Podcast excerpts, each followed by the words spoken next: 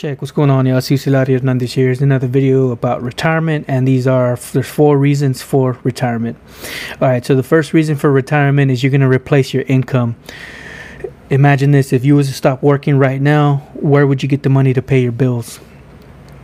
That's the same concept that's going to happen when you get to 50 or 60 or 70 or 80. When you stop working at that age, where are you going to get the money to pay your bills? So that's the whole reason for saving money for retirement.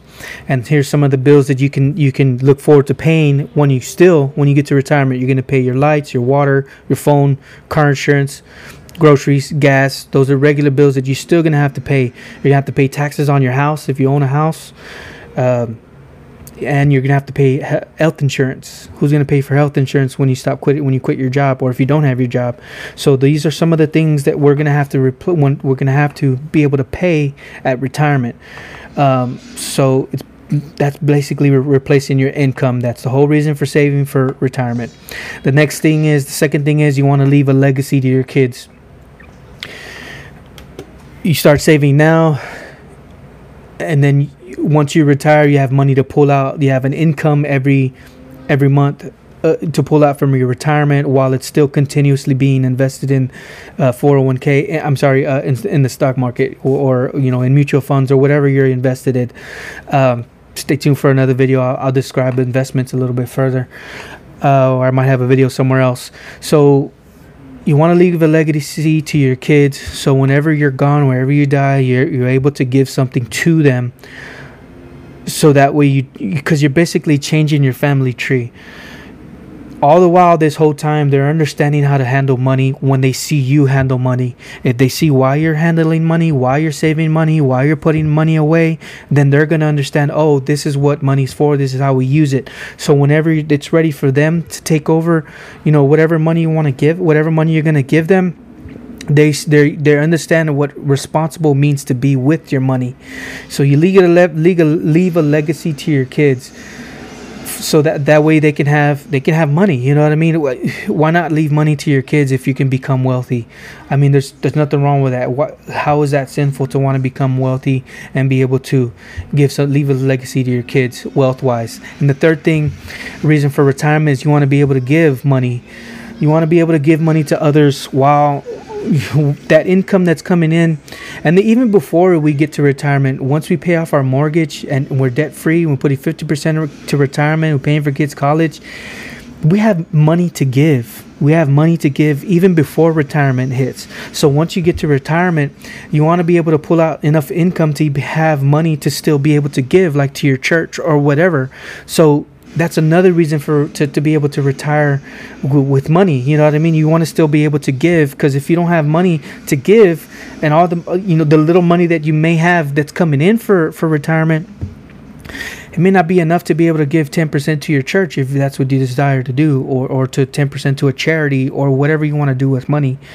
Uh, i'm not saying money is, is, is, is the only way to give you can give of your time and stuff like that but i mean M- money is something that I believe God has given us to be a good stewards of.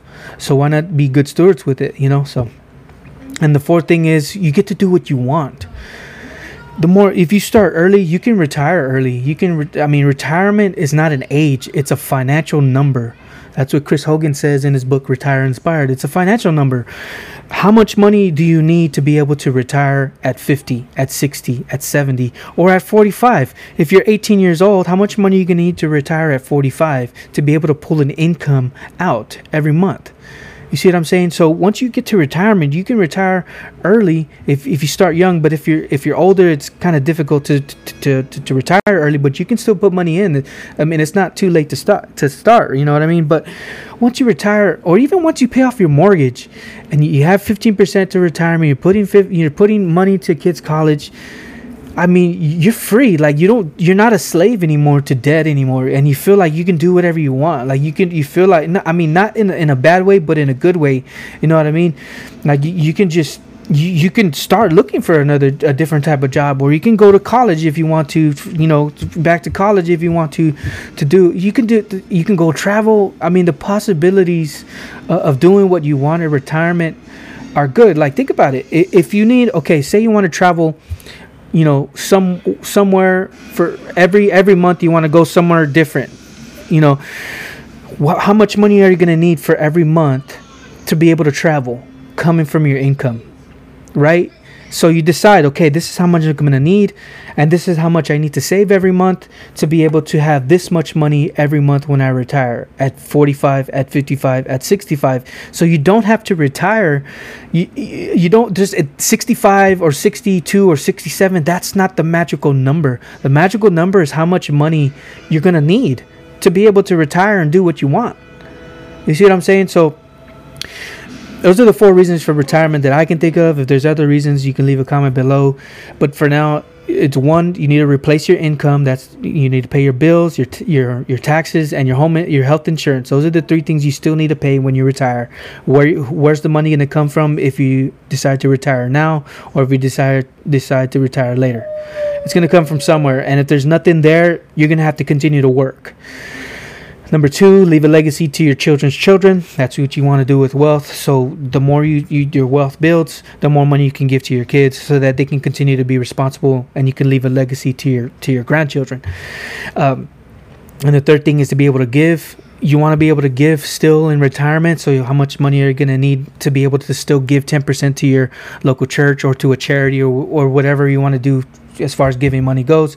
And number four is you can do what you can do what you want. You know, you decide what you want. You can you can spend time on hobbies the rest of your for retirement. You can spend time on traveling. Spend time on you could spend time on traveling. You could spend time you know more time with your kids. You know, the possibilities are you, you can do stuff. So.